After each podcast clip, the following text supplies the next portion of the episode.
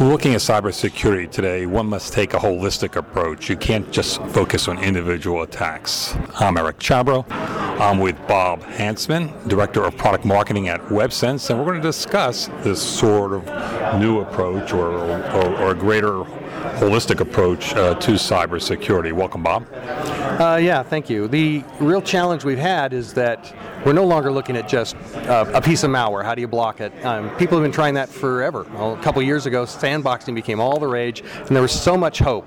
Just like HIPS before that, and intrusion prevention, and IPS before that, we keep coming up with a single technology, hoping it's going to solve our problem, and it never does. And the real thing that we've seen here recently is companies with multiple products are starting to connect those, share the intelligence between them, and take a more holistic approach. Uh, we ourselves, for example, in our research, when we find a single trace or indicator of an attack, like uh, a spam that leads to some page that we're not sure of all the things it's doing, but it looks malicious, we start digging into it and we find out that that's going to redirect me to another page. It's going to redirect me to another one. I mean, we an average attack will redirect you to four or five uh, different sites trying to hide its true location.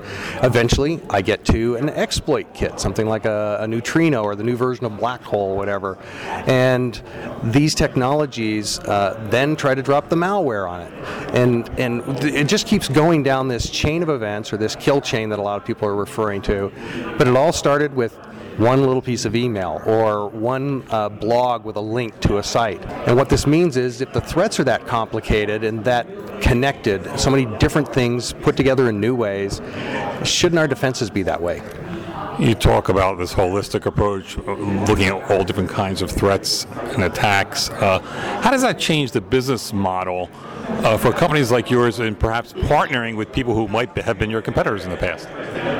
Um, at this point, we haven't had to go to the partnering of, of true competitors, but there's that co-opetition. It's been around for a long time, um, but there's a lot of people out there that have a lot of intelligence. They use it for different purposes. They just don't share it with everybody. Uh, Facebook, for example, has a lot of data inside their systems uh, for privacy and security. They don't share it with too many people, but there are ways that they can share uh, kind of the metadata and some of the high-level uh, information or specific incidents that they uh, are uncovering in their own systems because they have a lot of security people and smart people there.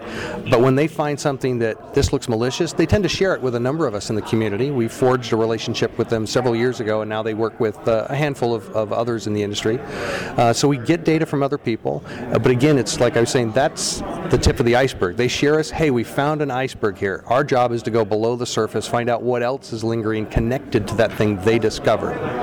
Well, I know you monitor what goes on online, and I, before this conversation, you said that WebSense alone gets 5 billion pieces of data a day.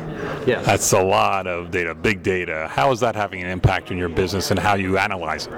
Yeah, that mountain of data or big data, the, the term's kind of fallen out of vogue, but it's completely accurate.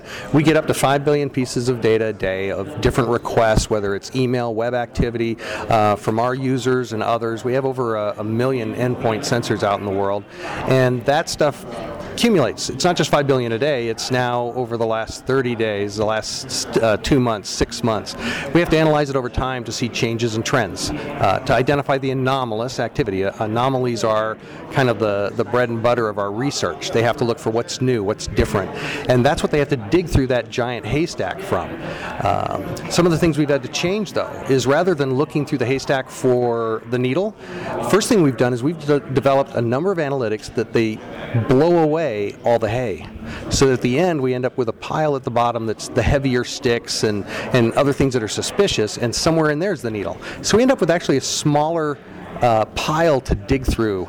Um, so these are some of the things we've done to help us with the economy of scale that we have to deal with. So where do you th- see things going in the next several years eh, as you try to find out more about the bad stuff going on out there? Unfortunately, for more than about the next year, it's really hard to say because you know social media is the big thing now, and uh, you know things like Pinterest. Two years ago, nobody was talking about it. Now it's the big thing uh, in so many different ways of communicating. There's there's always going to be a new method of communicating. Uh, it may be shorter information. It may be better ways of compressing and sharing more data in less space. Who knows? And as the capabilities of new things come out, that's going to prove to be uh, a challenge too, because the real risk risk? Risk could be measured as a combination of popularity and capability. Risk equals popularity times capability. The more popular something becomes, the greater the risk of using that thing becomes. Also, the more capabilities that it enjoys provides the bad guys more ways to abuse those capabilities.